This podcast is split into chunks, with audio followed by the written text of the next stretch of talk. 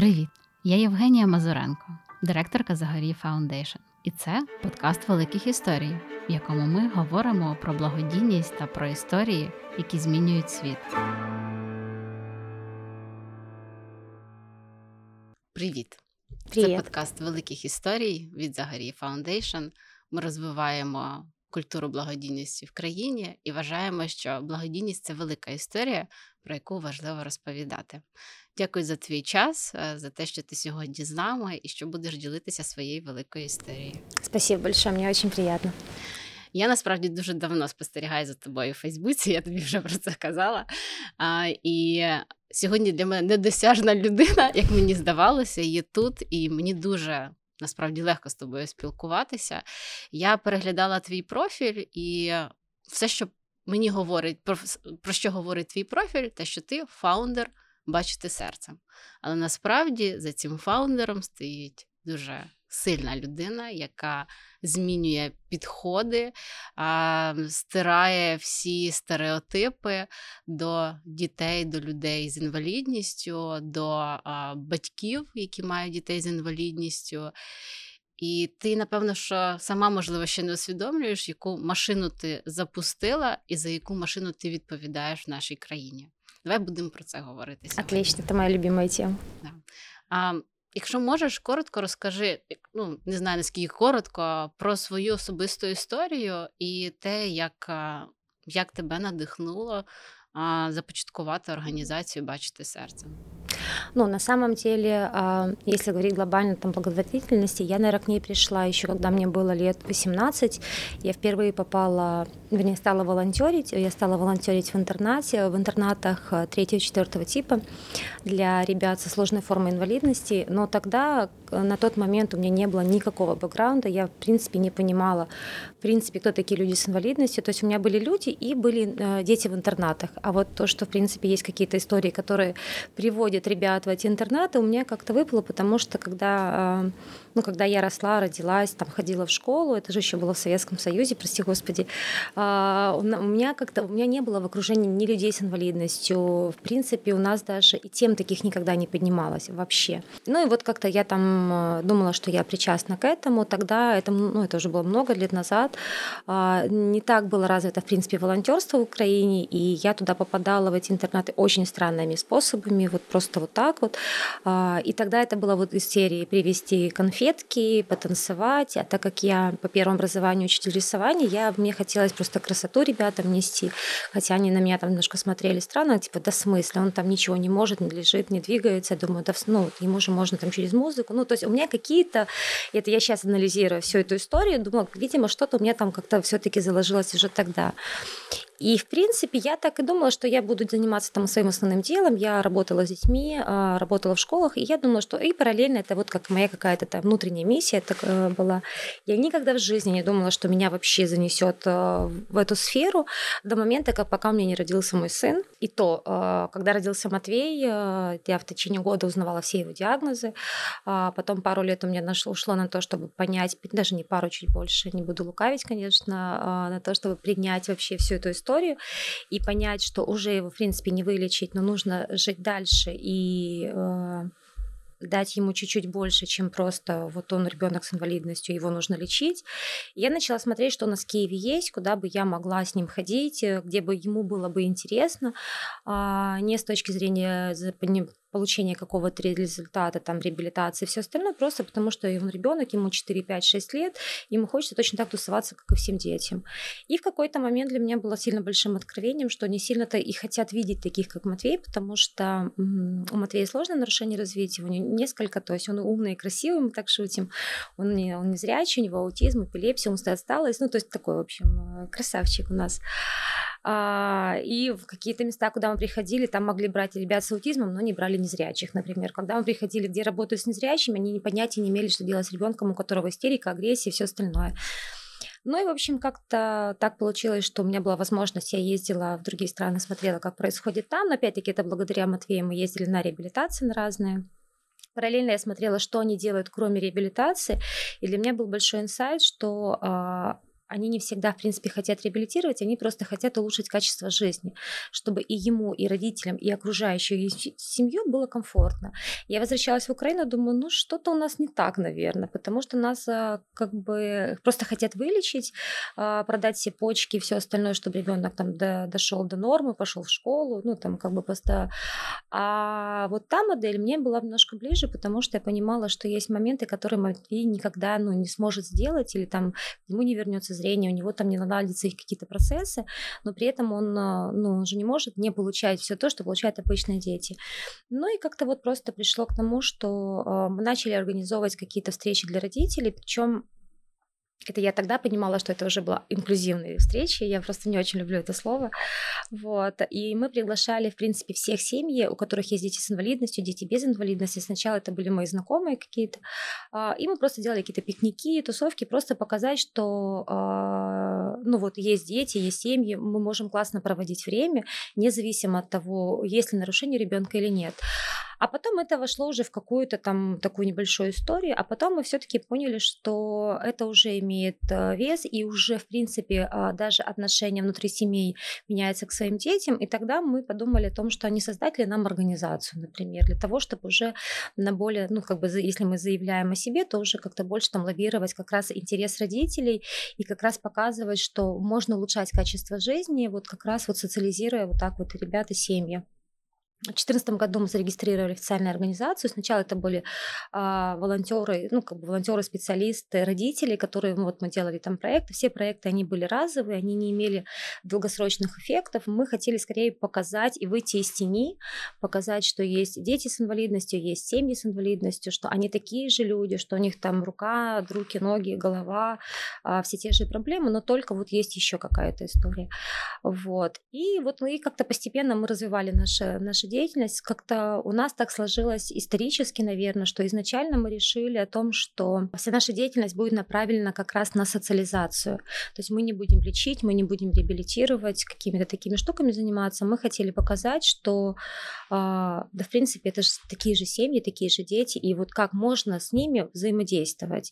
Потом родился, пришла идея проекта лагеря, она прошла абсолютно спонтанно. Я как-то еду и и просто вот просто стою в пробке, думаю, стоп, сейчас лето, а, все дети тусуются в лагерях, а почему моего сына нет этого лагеря? Ну, как это так? Я понимаю, что ни в один лагерь, который есть, его не возьмут, а если возьмут какой-то частный, и там, где я знаю основателя, но только со мной, думаю, я когда была в лагерях, мне классно было быть самой, без мамы, ну, это такая тусовочка, думаю, да ну, нет, так не должно быть. Я поделилась своими, своей командой, они сказали, ну, так себе идея, ну, давай попробуем. А, вот. И мы придумали, что мы сделаем такую локальную киевскую тусовку на месяц для детей с инвалидностью и без инвалидности. В моих розовых мечтах это был большой дом на берегу моря, то есть это там Русановские сады, Сокороки, в общем. А, утром приходят дети, родители их оставляют, мы там тусуемся, у нас пикники, босиком по траве, но все очень красиво. То есть и основная идея, что это лето, тусовка, и в принципе все, независимо от а, диагнозов. И тут самый очень первый такой крупный инсайт ко мне прилетел, такой прям жув, который вернул мне веру в человечество. Мы арендовали дом на Русановке. Правда, почти все было как в моих мечтах. За неделю мы уже набрали детей, мы уже там примерно понимали, чем мы будем с ними заниматься целый месяц. А, за неделю до старта проекта мне звонит риэлтор и говорит, вы знаете, Олеся, а мы не будем подписывать договор. Я говорю, да в смысле? Как нет? Э, ну, а у нас уже прям вот все, уже все готово.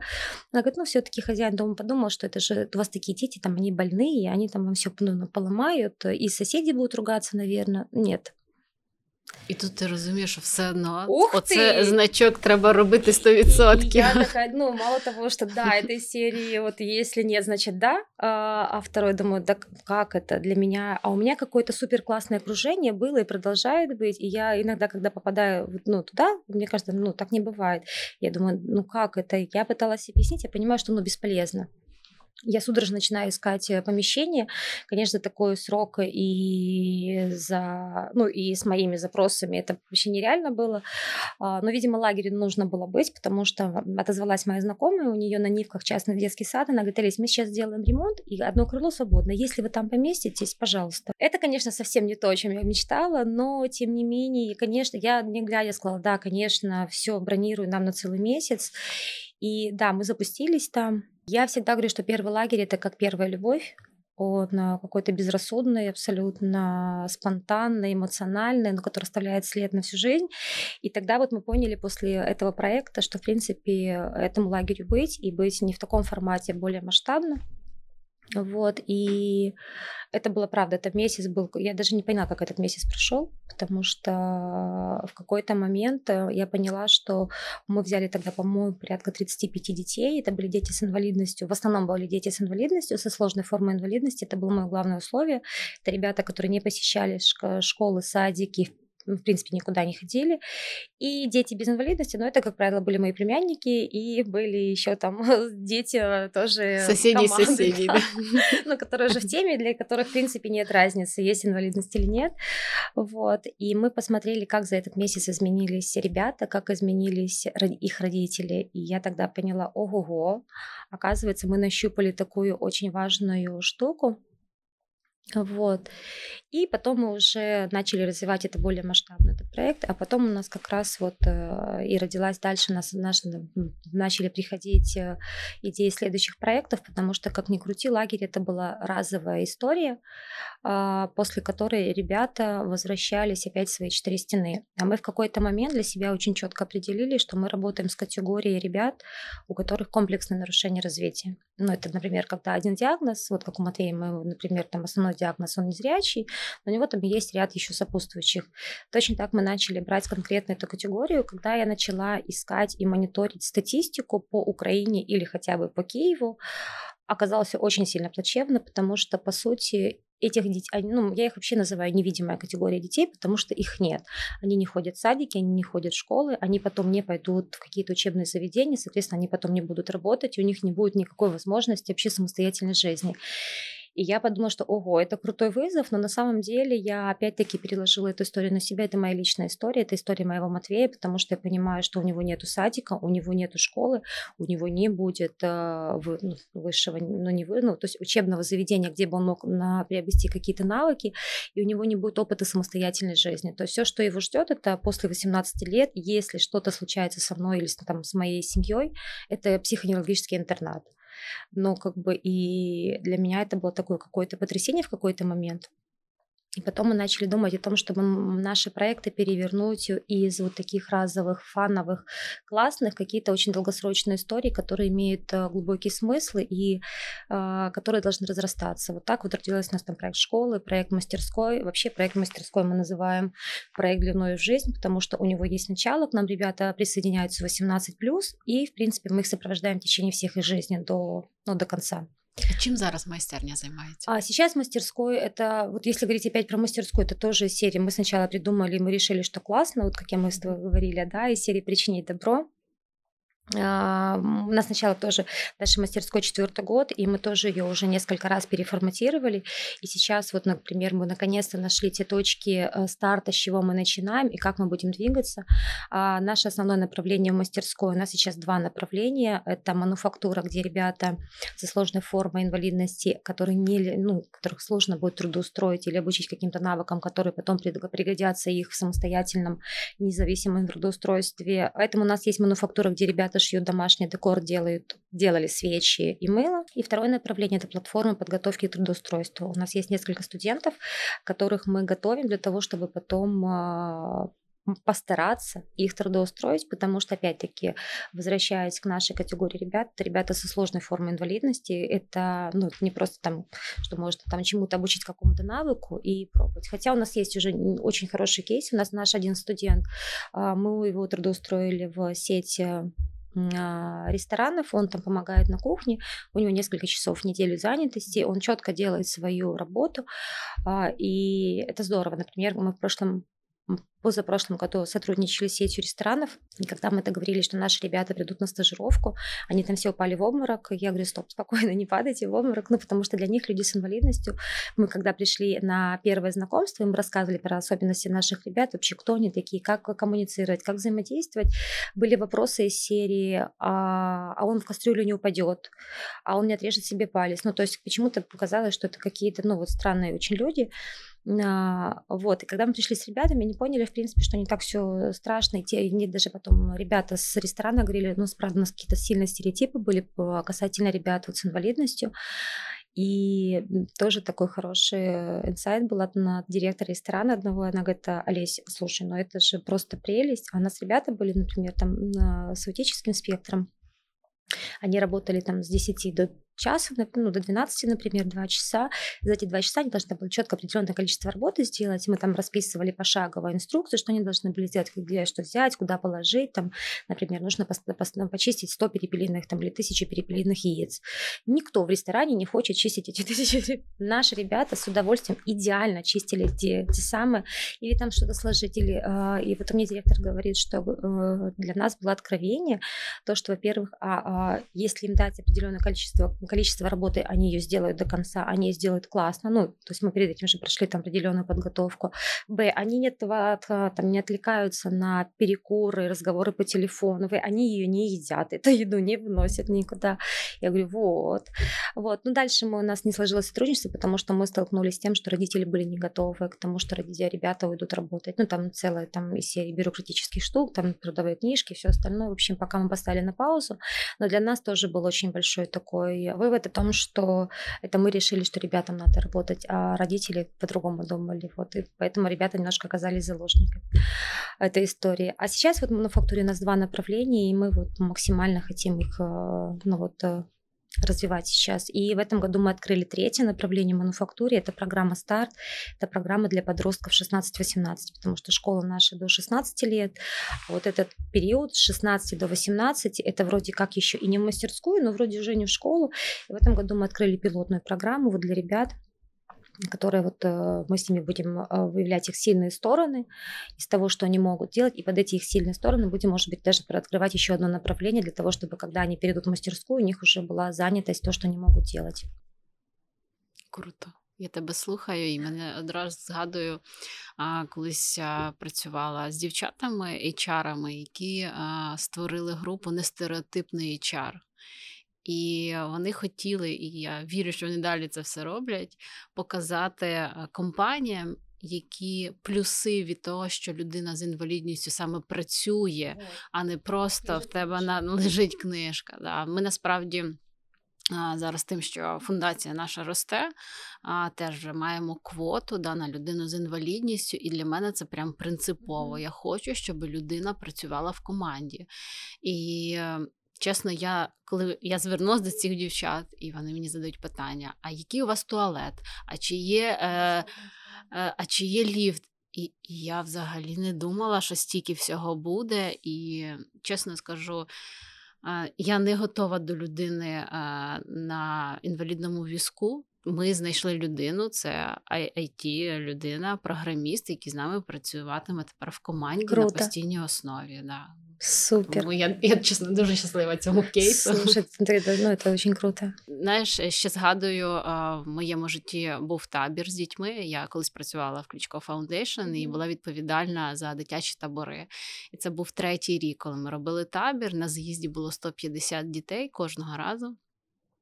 Ми для себе вирішили, що потрібно а, дітей, які мають інвалідність. Вони були у нас поза конкурсом, і ну як в них був свій конкурс, uh-huh. хоча б бажання, чи вони готові приїхати. І в нас було п'ять хлопців і дівчат. Я пам'ятаю, як ми е, знімали в місті Буча табір джерело, як ми робили там пандуси, а потім для себе зрозуміли, що дітей, які до нас приїжджають, потрібно навчити як говорити з дітьми, наприклад, не стояти біля дитини, а так, щоб дитина тебе бачила. І оцей процес я сама, як керівник проекту, переживала з дітьми. Ну, це неймовірний experience насправді. Ну, на самом деле, касательно детей, у меня тоже был такой э, experience. Мы, например, когда лагерь наш делали, мы всегда говорим о том, что мы, ну, это инклюзивное такое пространство, куда мы приглашаем детей с инвалидностью, детей без инвалидности, детей переселенцев, то есть там, ну, в общем, с, разных, э, с разными ситуациями. И мы тоже всегда думали, что как, ну, там первый, второй год к нам приходили, конечно же, это дети наш, наши дети, дети знакомых, знакомых знакомых, то есть кто немножко знал нас уже, кто участвовал в других проектах, для них, в принципе, это не было каким-то вызовом. А потом в какой-то момент я поняла, что все равно у нас а, процентное соотношение очень некрасивое. То есть у нас детей с инвалидностью больше, а без инвалидности меньше, а мы же инклюзивный лагерь. Я говорю, нет, ну это какая-то обманка, так не может быть. И мы начали а, тоже делать упор на то, что детям без инвалидности у нас будет интереснее, и столкнулись с тем, что у нас тоже начались там внутренние вопросы к себе, а как дети без инвалидности будут общаться с детьми с инвалидностью, например, те, которые никогда не соприкасались с этой историей, и когда мы начинали, третий, по-моему, это был проект, или третий, и у нас, у нас, правда, было, у нас было там 65% детей с инвалидностью и 45 без, и это огромнейший, ну, это практически, мы дошли там к нашему идеальному 50 на 50, вот, и у нас очень много там было моментов, а как, а вдруг, а вдруг что-то у нас не получится, как объяснить? Мы думали собрать им предварительно тренинг, потом думаю, да нет, ну, они же помещаются в одну группу, они на равных условиях, зачем одних, одним учить, ну, то есть как бы это наша задача уже потом и кураторов групп как раз вот наладить эту коммуникацию внутри. И мы потом, когда запустились, а у нас как начинается лагерь, это такой айлалэ на целый месяц. То есть я помню начало лагеря, первый день, и помню уже вечеринку. У меня все остальное жух, вот как-то так. И каждый день что-то несется. И в какой-то, ну, мы каждый вечер обсуждали, а, у нас такая была планерка с кураторами, мы обсуждали, как прошел день. А, вот. Це був дейлі? А, ну, тобто а, денний? Да, чи... да, дневной. Это было с 9 утра до 6 вечера, с понедельника по пятницу, целый месяц. Мы написали прям программу, у нас каждый день был тематический, ну, там очень насыщенная была программа. А, наши партнеры, это Новоперская школа, мы там вот у них размещали уже там 4 года подряд, мы, кроме этого года, мы просто в этом году отменили лагерь. Вот, мы у них на их территории, потому что это доступно абсолютно, красиво, доступно, и они очень сильно френдли к нам, и мы прям вообще очень супер подружились. Вот. И в какой-то момент мы поняли, когда мы начали обсуждать, мы поняли, что чем младше, а у нас дети с 3 до 16 в лагере были, они были поделены по возрастным категориям, ну, то есть там 3, 5, 5, ну, вот в таком формате, вот. И мы поняли, что чем младше дети, тем вообще не надо ничего им объяснять. Вот от слова совсем. Вот наша малышовская группа, а, куратор говорит, а у нас там был незрячий ребенок, ребенок с ДЦП, ребенок с синдромом Дауна, там с аутизмом, то есть разные абсолютно дети без инвалидности. И у них, например, у нас там была такая история, что когда они приходят в столовую, они там приходят каждый по своему времени, нужно, чтобы они там не, не было столпотворения, они должны там прокричать кричалку свою. А если вот они опаздывают, то значит они ждут, когда все команды зайдут, и только последние не заходят. И, конечно же, это сильно стимулировало, чтобы не опаздывать. И она говорит, ну, это девочка-куратор рассказывает, что говорит, я говорю, так, нам время в столовую уже идти, так, мы не должны опоздать. А девочка там э, зацепена, понятно, медленно очень ходила, ей нужно было помочь обуться, и тут мальчик к ней подходит так, я тебе сейчас помогу, потому что мы сейчас... А, нет, это не зрячая была девочка, которая стояла, искала свою обувь. Она говорит, так, какие у тебя обувь? Она говорит, ну, я не знаю, меня там мама привела. И вот он начал, малыш там четырех лет начал искать эту обувь незрячей девочки. А, а потом говорит, так, надо... И этот мальчик говорит, так, надо твоей маме сказать, чтобы она тебе пришила какие-то пуговки или колокольчики к твоим тапочкам, тогда мы будем знать, и мы быстро будем это. И он берет ее, обувает, и они идут. Ну и все, вот правда. И это настолько показывает, что, в принципе, это же мы взрослые. Вот возводим какие-то там, а как правильно сказать, а как правильно посмотреть, а как правильно это просто, ну вот э, просто дети, просто общение и все. Да, чем старше, тем, конечно, уже у ребят там были сначала косые взгляды, какие-то непонимания, потому что почему там парень в коляске, у него там текут слюны, слю, слюни там, или его нужно там менять памперс или еще что-то. Но мы это все, вот это такое, скажем так, недоумение, мы перекрывали тем, что у нас была очень крутая программа, насыщенная, и ребята, в принципе, они как-то не сильно зависали на том, что кто-то как-то не так выглядит, и все. Ну и плюс у нас этот дух соперничества, ну в хорошем плане, да, что нужно там было вместе помочь. И к концу у нас там были влюбленные пары уже, когда там а, у девочки, у нее она с охранным интеллектом, у нее ну, легкая форма ДЦП, она сама слабо ходит, ей нужна помощь.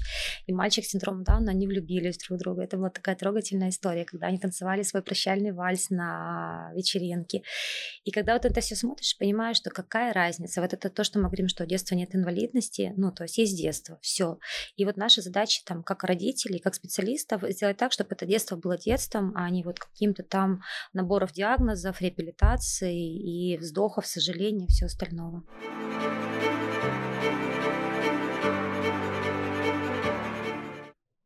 Ты сказала про нову любов на вашому таборі.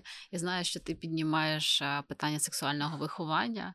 Я знаю, що тебе хейтять багато хто, але ну, це, це взагалі тема, яка важко дається. Важко дається і здоровим людям насправді зі мною теж ніхто ніколи не розмовляв про сексуальне виховання. Можешь трошки поделиться? Да, это моя сейчас прямо супер тема, и я тоже к ней не сразу пришла, и это же тоже была не история там для того, чтобы меня там похитили в, в, теле, Фейсбуке, а в какой-то момент, э, ну, во-первых, у меня Матвей, которому уже 14, он начал расти, у него начались там происходить его физиологические естественные процессы. Во-вторых, а, мы работаем с подростками. Основная наша сейчас упор, мы работаем с подростками, и в школе у нас подростки от 10 до 16 лет. Как правило, начинали с 10 с 12, у всех ребят начинается этап пубертата, это там а, и все вытекающее с этим. То есть это не только там какое-то нежелательное поведение, а, это менструация, первая менструация девочек, это первое возбуждение и мастурбацию мальчиков, и надо же это как-то им объяснить. А, но я столкнулась с тем, что это же даже не столько сложно для подростка, сколько сложно для родителей. И когда я там пару лет назад только начала говорить на эту тему с родителями, они говорят, Олесь, да в смысле? Да, ну не-не-не, подождите, нет, стоп. Э, ну о чем? Какая мастурбация? Как обучить мастурбацию? Вы что? Не-не-не, вот мы сейчас будем там приседать. И я поняла, что ого, ну то есть как бы для меня это как бы, ну, это естественные процессы, потому что у ребят с инвалидностью, у ребят со сложной формой инвалидности все физиологические процессы происходят точно так же. У девочек начинаются месячные, у мальчиков начинается полюция, там, ну, и вся вытекающая из этим история. У нас почему-то детей с инвалидностью, подростков с инвалидностью, взрослых людей с инвалидностью принято считать безликими существами. Ну, то есть а, учиться, да, достигать успеха, да, быть хорошим, там, успешным, да, а когда заходит э, в разговор про сексуальность, э, про влюбленность, нет, ну, в смысле, нет. Вот, поэтому э, я начала поднимать эти темы, начала вообще искать, что у нас есть в Украине. Нашла, что у нас минус один, и, в принципе, ничего. У нас есть замечательный э, секс-педагог Юлия Ермоленко, которая, в принципе, поднимает тему э, сексуальности, полового воспитания. Она работает как с детьми э, с инвалидностью, так и без, но основной ее фокус это дети без инвалидности. Мы даже совместно с ней несколько проводили э, лекции для наших родителей. Мне очень импонирует, в каком формате, как она это говорит. Э, вот. Но Юли одной очень мало, а детей с инвалидностью, к сожалению, очень много, семей очень много.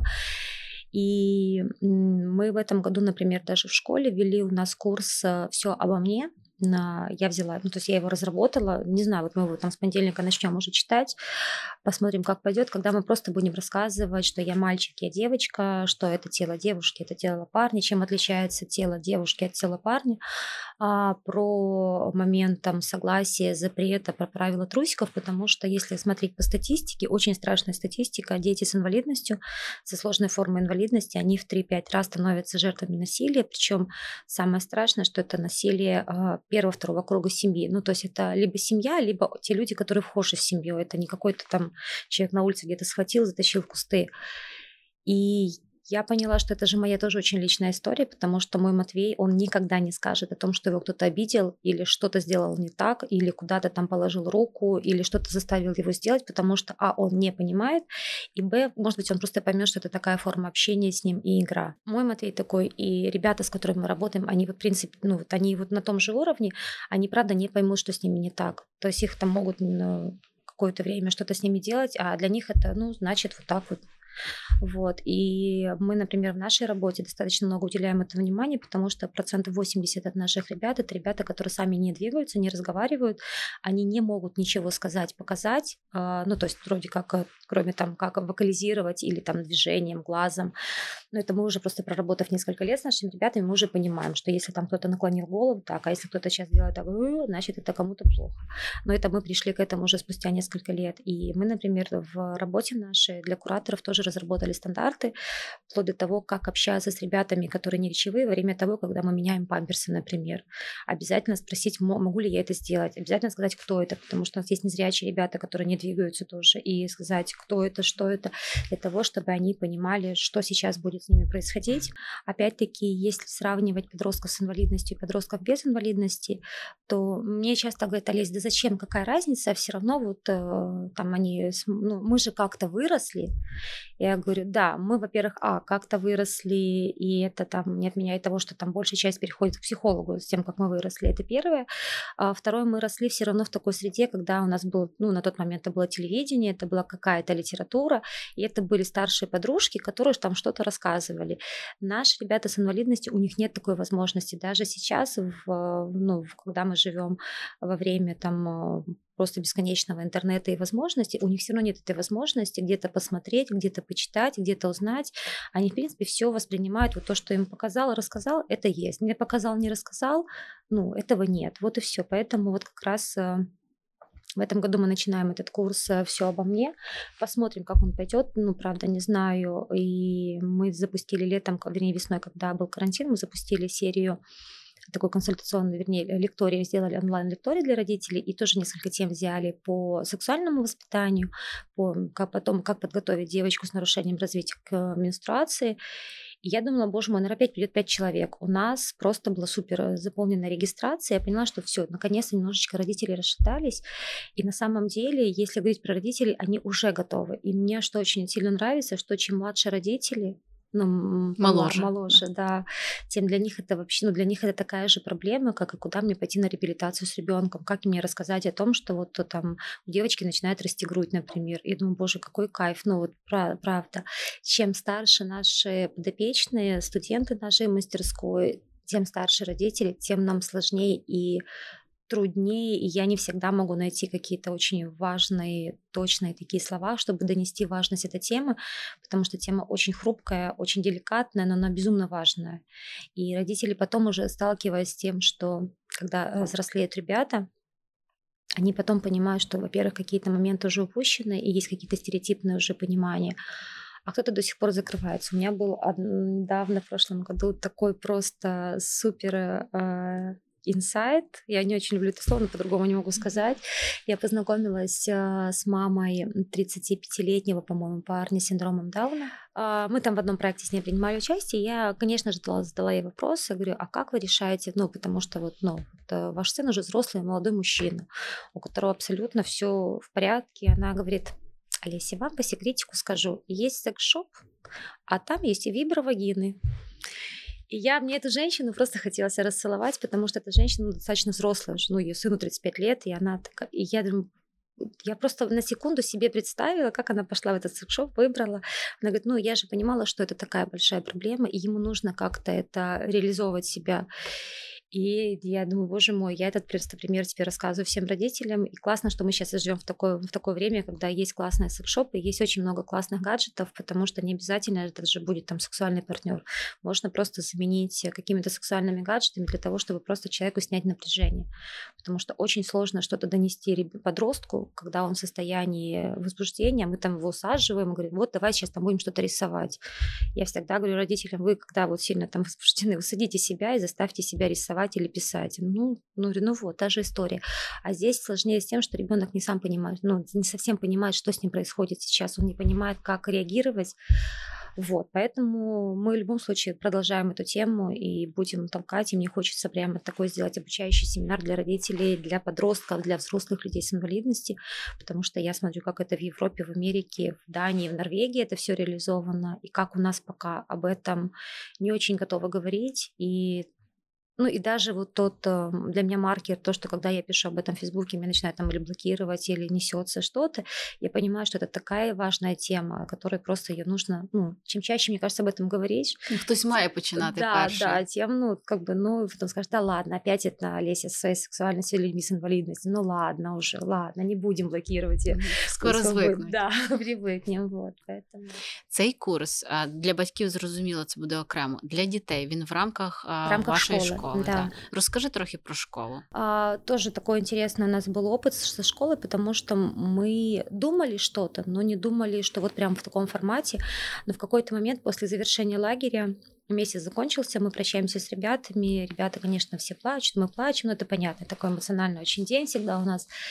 И тут приходит очень четкое осознание, что некоторые ребята из лагеря, они сейчас возвращаются в свои квартиры, и до следующего лета они не выйдут. Ну, я имею в виду, ну, конечно, так а, утрирую, они выйдут, но только на реабилитацию. И, в принципе, все. Некоторые ребята даже не выходили гулять во время, ну, во время там учебного года, потому что там они живут на пятом этаже, лифта нет, а, коляска очень большая, ребенок очень большой, и это там нереально, например, там очень там уже постарше родителям э, организовать прогулки хотя бы раз в неделю. И мы подумали о том, что они сделать ли нам такое же пространство, но в течение года ну, подумать не сделать, ну, а мысли же они такие. А, ну и все, и мысль зародилась, и как-то очень быстро мы подумали, придумали, как это сделать, в рамках чего это сделать. И, в принципе, мы запустили такую программу. Сначала это была арт-студия для подростков. Мы изначально очень осознанно шли на то, что мы будем работать с подростками, потому что пока ребенку там 8, 9, 6, 5 лет, а, особенности его либо видны, либо еще как-то это сглаживается тем, что, ой, это же маленький, еще это очень умиляет всех. Когда этот же подросток становится 12-летним, 13-летним, а истерики его там или какие-то особенности поведения никуда не деваются, это уже вызывает не умиление, это вызывает отвращение, какое-то такое вот уберите его, отведите, закройте, уйдите. И промониторив то, что есть у нас э, в Киеве, э, да, в принципе, особо ничего, потому что у нас есть центры и мы столиці. Да, да, да, это вот прям, да. У нас есть центры реабилитации, которые есть э, при каждом районе, но это больше такая история уходовая все-таки, и то туда тоже не все могут попасть. А, и то туда приходит ребенок для того, что он просто проводит там время, для того, чтобы в это время у родителей была возможность там работать или там, ну, заняться какими-то своими делами. Но в этот момент с ребенком ничего не происходит. Да, за ним хорошо ухаживают, его кормят, меняют памперс, э, дают лекарства, и все. Э, ну, может быть, там какие-то занятия, активности проводят. И я немножко сейчас перейду, переключусь, потому что ну, это важно, я тоже об этом очень хочу сказать. У нас, к сожалению, до сих пор, э, ну, не до сих пор, но чаще все равно инвалидность воспринимается через э, медицинскую модель, когда нужно вылечить, когда нужно реабилитировать, и когда во главе стоит не человек, его важность, личность, а его, ну, там дефект, я, ну, такое нехорошее слово, но вот какая-то его э, особенность, которую нужно полечить, вылечить, и чтобы вот он был э, нормальным, скажем так. Все. Да, и в этом плане нам очень близок по духу, и мы его тоже взяли, ну, один из принципов нашей работы, нашей организации, это принцип нормализации, это когда причем принцип нормализации его сформировали, там, по-моему, в 70-х или 60-х годах, на секундочку. Это в Дании, в, в Швейцарии, когда там расформировали интернатную систему, они вот пришли к такому, что, в принципе, каждый человек – это личность, и не нужно его подгонять под какие-то рамки, нужно сделать так, чтобы ему было комфортно, то есть э, а, ему сделать такое пространство, где ему будет комфортно, понятно, доступно, безопасно, э, чтобы там не ущемлялись его права, чтобы, например, если это взрослый мужчина, не надо давать ему сказки «Колобок» читать, например, потому что он там с интеллектуальным недостаточностью, например, да, ну вот какие-то такие моменты. Вот. И наша основная была задача, вот вызов как раз вот перестроить родителей о том, что мы не центры по присмотру за детьми, мы не детский садик, мы там, я не знаю, еще что-то, мы как раз вот будем с ними работать и рассказывать о том, что каждая из них личность, у каждого из них есть сильная сторона, а это правда, у каждого человека есть сильная сторона, что каждый из них может общаться, независимо от того, может он разговаривать вербально, вот как я, например, сейчас, да, или просто это может быть жест, мимика, положение головы, а, и, и, и это нормально. Потому что поначалу родители достаточно немножко так скептически, они хотя, ну, как бы доверяли нам, понимали, кто мы, что мы, но очень так скептически, ой, Леся, там, там какая разница, какая разница, что вы там будет, это самое, я говорю, большая разница. И я вообще, как бы вот э, после первого года работы, школы, ну, вернее, тогда это была арт-студия. И наша задача была, мы как раз хотели через искусство, через арт просто с ребятами вывести их немножечко на другой уровень, показать, что мир немножко шире, чем квартира, мир немножко больше, чем просто папа, мама, там, врачи, реабилитологи, там, братик, сестричка, что есть разные люди, разные запахи, эмоции, разные вообще какие-то истории происходят в мире, что есть музыка, есть живопись, есть, там, не знаю, скульптура.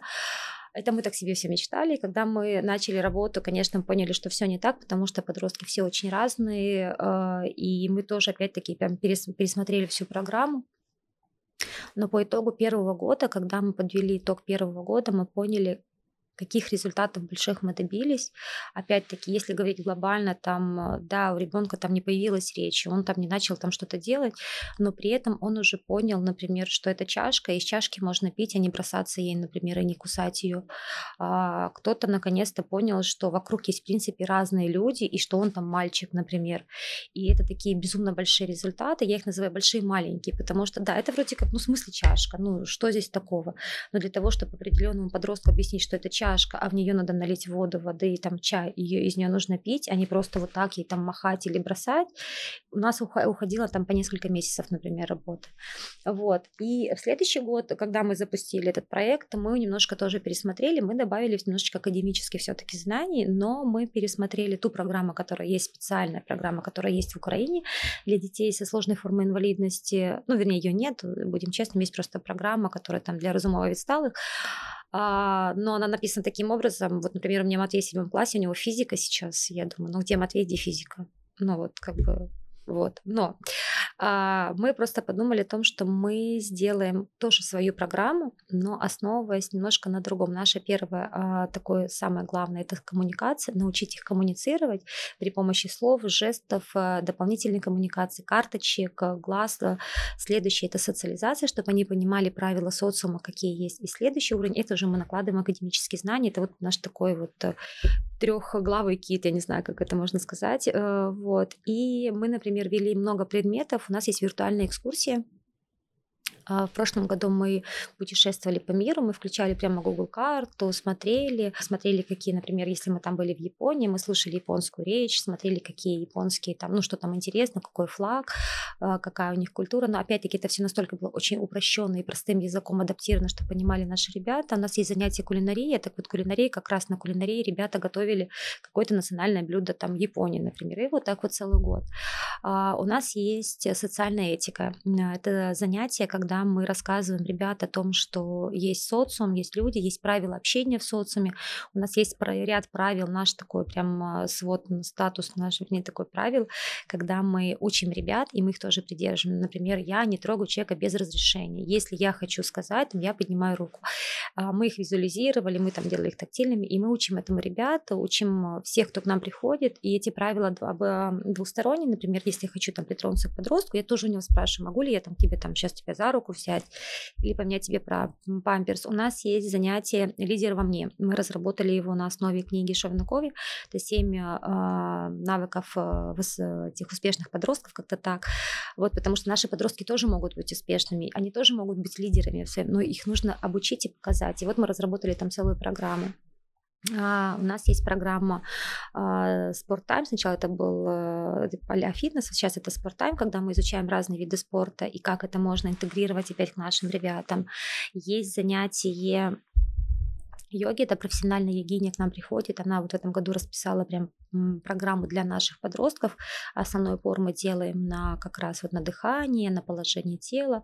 Есть арт-занятия, когда мы изучаем художников. И, ну вот в таком формате, вот, ну вот есть курс «Все обо мне», ну вот в таком формате мы как раз вот э, а, с ребятами а, работаем. А в этом году мы подумали, что это не совсем студия, не совсем центр, это все-таки школа, и мы еще немножко переписали программу, а, посмотрели, где у нас там были слабые стороны, мы их перевернули в сильные стороны. Вот. И вот в этом году мы запустились уже как ШНУ. Это не школа в прямом понимании, это школа социализации для подростков со сложными нарушениями развития. Ну, у нас называется школа социализации для детей с комплексним порушенням розвитку. То есть... Скільки сьогодні студентів? А, у, нас здесь, у нас здесь подростки с 10 до 16. Сейчас у нас 35 подростков в этой школе. Твій Матвій теж ходить Конечно, в школу. да, Матвей ходит в школу. В этом году мы запустили школу онлайн. Это было супер. Я вот сейчас... После карантина. Да, да. ну, во-первых, во время карантина мы же тоже все немножечко там подофигели. Ой, наверное, это некрасивое слово, но это было так, потому что... А это реальное слово, я описываю всю картину. сказано, потому что а, мы как раз уходили на карантин, и у нас совпали каникулы. Я такая думаю, ну окей, мы сейчас побудем как раз на карантине, каникулы закончатся, и все.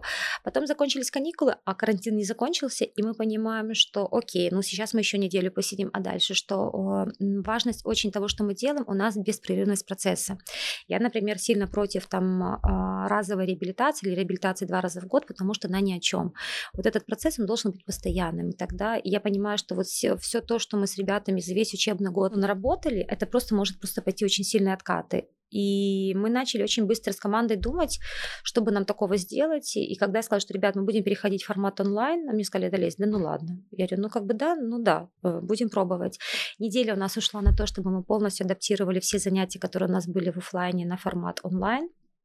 Правда, это было сложно, потому что, ну вот, и у нас рабочий день начинался в 8 утра, заканчивался там в 8 вечера, потому что с 10 до 2 у нас была школа, потом у нас был час обеда, а с 3 до 6 у нас начиналась мастерская, потом у нас было обсуждение, собрание, все, что у нас прям пошагово, каждое занятие мы разбирали как, что, а, вот, но в этом формате у нас, у нас получилось, но получилось благодаря родителям, потому что мы собрали тоже родителей, ну, в Zoom, конечно же, и объяснили, что либо вот так, либо никак, и родители, на удивление, все откликнулись, и это было очень круто. И Первая неделя, первый месяц было, правда, сложно. ну, кто-то из ребят вообще не понимал, что там в экране кто-то есть.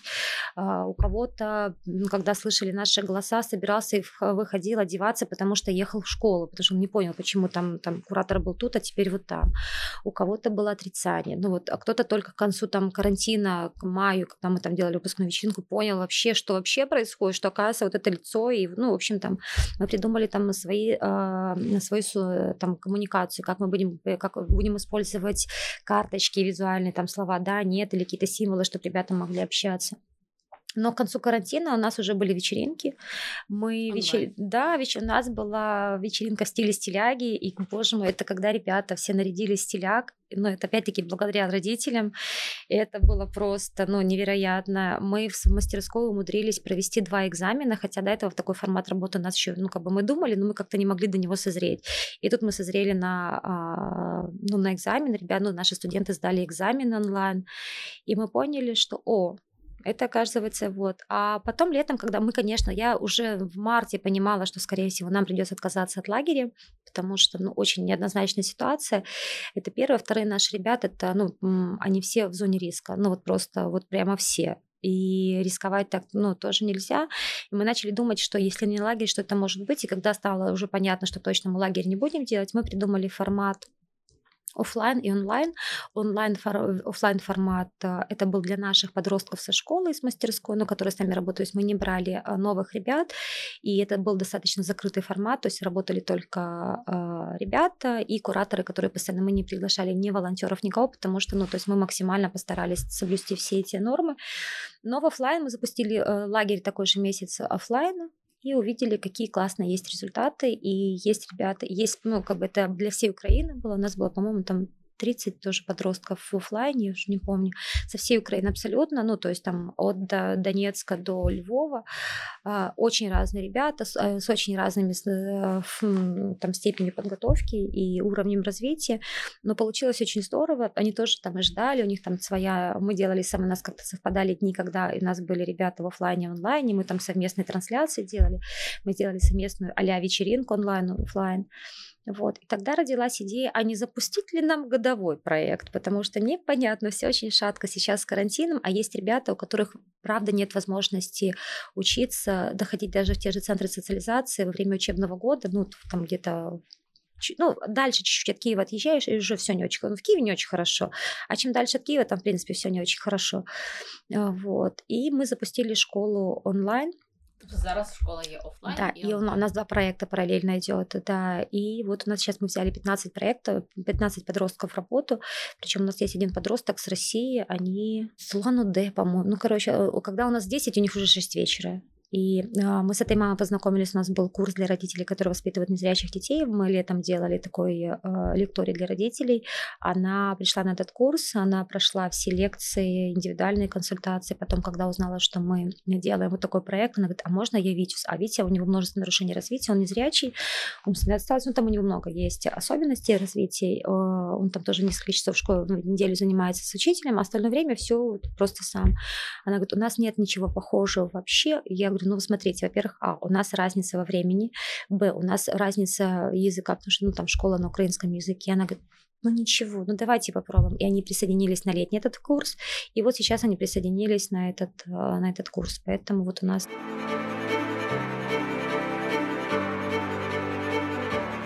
За які кошти існує школа?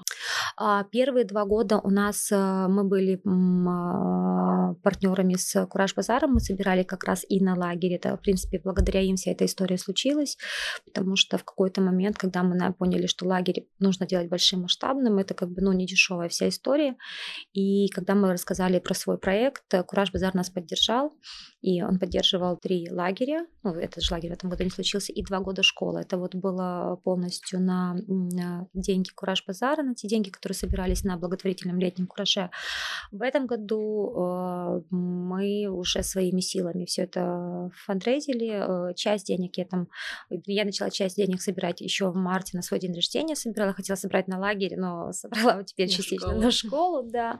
Вот. А сейчас мы работаем э, тоже с компаниями, которые вот там донейтят. Ну, либо наши какие-то там а, разные акции.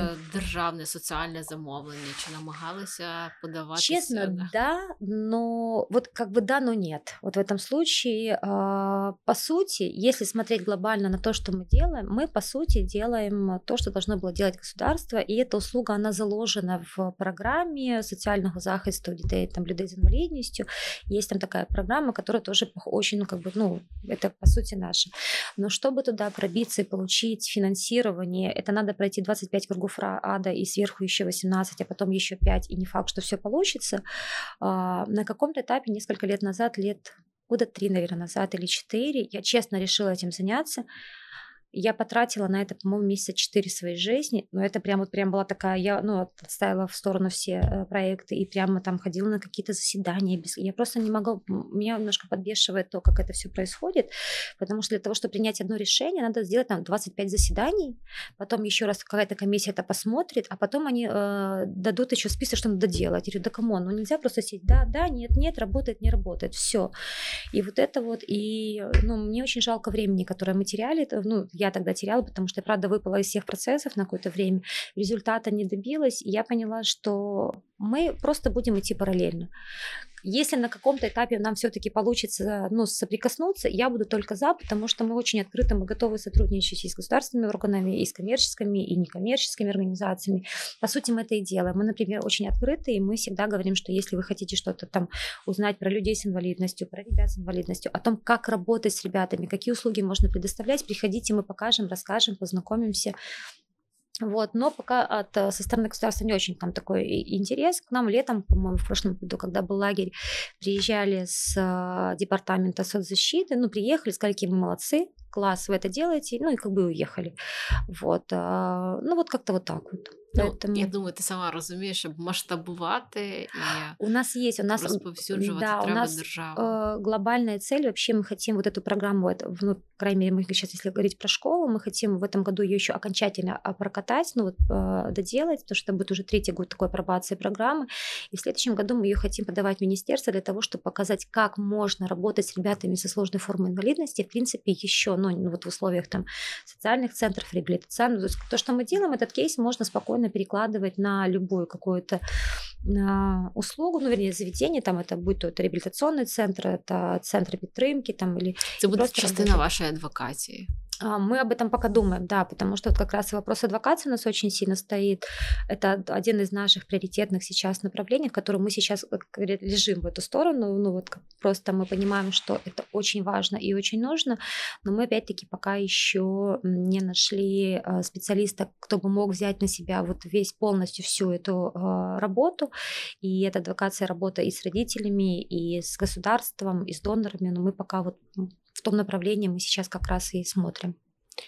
Хто сьогодні основні не знаю, жертводавці благодійного фонду «Бачите сердце»? А, ну, у нас, э, ну, во-первых, это а, есть наши уже постоянные который много лет с нами, и очень много частных э, лиц э, физических, ну, правда, это, и это очень здорово, потому что из года в год они нас поддерживают.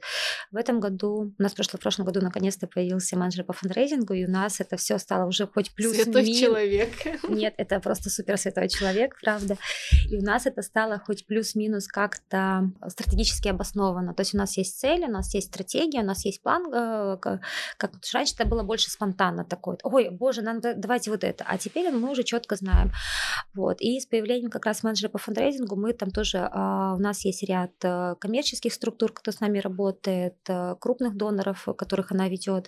И вот мы уже постепенно, у нас есть, например, IT-компания, они, у них офис в Америке, и они ежемесячно, вот им очень понравилось, мы отправили им все наши проекты, и им очень понравилась идея школы, и они вот ежемесячно там определенные суммы поддерживают школу, например. И я очень надеюсь, что такая долгосрочная будет история у нас. Ну, я думаю, коли ви запустите свій сайт, у вас буде там я очень donation button. Да, потому что сайт это тоже наша мечта. Ну, как, не знаю, мне кажется, нам уже почти шесть. Э, про сайт я начала думать лет пять назад. А, вот год назад, наконец-то, мы уже поняли, как он будет выглядеть и что в нем должно быть. И вот он уже там с марта месяца, он уже лег в разработку.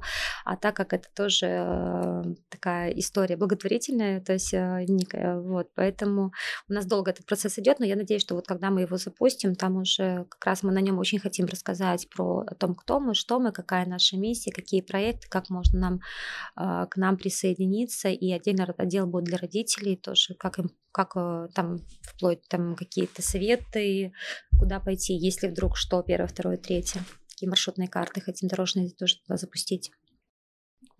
Я просто не можу, ви реально неймовірні молодці. От якби ти могла щось змінити в секторі, де ми працюємо, в благодійному секторі, щось одне, що би ти змінила? Знаешь, наверное, это то, что мне там болит, это, скорее всего, вот открытое сотрудничество э, государства и нашего сектора, потому что, по сути, мы э, большую часть процентов 80 э, то, что делает э, коммерческий наш сектор, это как бы по сути должен, должно было делать государство. Мне бы хотелось, чтобы мы просто нашли эти точки соприкосновения и вот эти возможности, форматы диалога, которые люди слышат друг друга, для того, чтобы это вот, ну, максимально было эффективно ну, мне кажется, когда это вот присоединится, даже если локально брать мою организацию, если бы мы с государством договорились, и мы уже могли там масштабировать то, что мы делаем, это было бы уже супер вау. Точно так в каждом направлении образование, медицина, ну, там, не знаю, помощь пожилым э, людям и помощь животным. И вот если это все объединить и найти вот эти точки соприкосновения, может быть, там какая-то новая структура, ну, я не очень-то там придумать велосипедный велосипед, но может быть что-то, что когда бы мы могли а, не в разные стороны смотреть, а в одну сторону и вместе идти. И знать, что если здесь я слабая как организация, то у меня есть сильная сторона государства, когда я могу опереться, меня поддержит. Точно так они, они понимают, что ага, в этом мы немножечко, наверное, не очень разбираемся, но есть организация, которая в этом профи, класс. Будем работать с ними, дадим им возможность работать. Вот так. Ну, у мене, якщо чесно, ця тема трошки болить. Я бачу, що до благодійників відносяться як таких маленьких смурфіків, які да. набігають, зробили добру справу, все розбіглося. Спасибо, до свидання. Да. да. І ніхто не відноситься до нас ну, вот, як да. до професіоналів, ну, вот які это как мають вот, э, експертизу. Супер. Вот, ну, это то, чем мне тоже, ну, вот как бы это тоже сюда входит, это вот на равных. Это когда мы же эксперты в своем деле, да, например, мы, ну, там, наша организация, она экспертна в том, что мы делаем, потому что, по сути, мы ну, не знаю, я свою команду считаю суперэкспертами, потому что они все очень учат, но ну, они много учатся, они, ну, мега крутые. Точно так, там, брать другой какой-то фонд в другом направлении, я понимаю, что если у нас какая-то проблема возникает, я иду к ним, потому что понимаю, что они супер в этом крутые, и они дадут очень четкую конкретную экспертизу там какой-то ситуации или проблеме. И вот если организация, вернее, а, государство нас увидит не каких-то супер волшебников, смурфиков, помощников, а равноправных партнеров а, в решении какой-то проблемы, проблемі, це було б уже супер здорово. Я впевнена, що після нашого подкасту до нашого фонду будуть звертатися е, люди, майбутні меценати, е, взагалі українці, і будуть питати, як вам допомогти. От розкажи, як долучитися до вашої організації фінансово, своїм часом, своїм талантом.